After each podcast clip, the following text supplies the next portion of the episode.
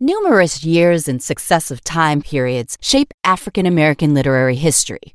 Major events, gatherings, statements, publications, and awards from a particular moment prove critical to subsequent developments. Consequently, in retrospect, 1987 represents a defining moment in Black literary history. You're listening to Remarkable Receptions, a podcast about popular and critical responses to African American novels and more. In April 1987, Rita Dove won the Pulitzer Prize for Poetry for her 1986 volume, Thomas and Beulah. Dove was only the second black poet to win the honor since 1950, when Gwendolyn Brooks won the Pulitzer.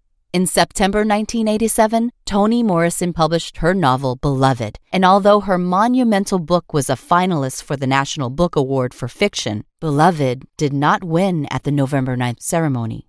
The loss was shocking and troubling for many, with the New York Times running an article entitled, quote, An Upset at the Book Awards. On December 1st, 1987, James Baldwin, who was living in France at the time, died. His funeral took place in New York City at the Episcopal Cathedral of St. John the Divine on December 8th. Maya Angelou, Amiri Baraka, and Toni Morrison were among Baldwin's eulogists. During his fiery remarks, Baraka made the memorable statement that Baldwin, quote, was God's black revolutionary mouth. Two young poets, Thomas Sayers Ellis and Sharon Strange, were in the audience for Baldwin's funeral, and they were especially moved by Baraka's comments. The next year, Ellis and Strange would go on to found a poetry group known as the Dark Room Collective. Baldwin's funeral sparked something else as well. Seeing Morrison delivering Baldwin's eulogy likely reminded people of her National Book Award for fiction loss and of losing Baldwin without him receiving adequate praise for his contributions. So, a group of 48 black writers wrote a letter offering praise for Toni Morrison.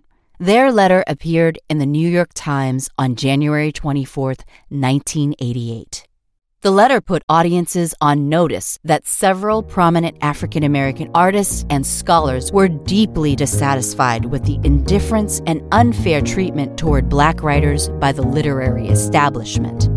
Later, in 1988, Morrison was awarded the Pulitzer Prize for Fiction for Beloved. Did the letter from those 48 black writers influence her win? Who knows? But we do know, looking back, that those events in 1987 and early 1988 set various events into motion that defined African American literary history moving forward. This episode was written by Howard Rambsy. The episode was edited by Elizabeth Callie.